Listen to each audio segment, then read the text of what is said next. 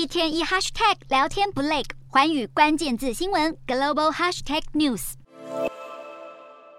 第一名是今年才二十三岁的球员姆巴佩，年收入高达一点二八亿美元，超过台币三十九亿九千万。目前，姆巴佩是法国职业足球员，担任前锋。二零一七年，更在欧冠联赛当中踢进十个进球，成为联赛中最年轻踢进十球的球员，同时追平巴西球王比利的两项纪录。姆巴佩在二零一八年世足十六强赛当中单独进了两球，也在决赛中踢进一球。过去二十岁以下球员办到的也只有比利一人。第二名，阿根廷球员梅西，年收入一点二亿美元。台币超过三十七亿四千万。梅西是阿根廷足球队的队长，目前获得七座金球奖、六座欧洲金靴奖，双双创下世界纪录。另外，他还获得两次世界足球先生的称号。第三名，葡萄牙球员 C 罗，年收入一亿美元，台币大约三十一亿两千万。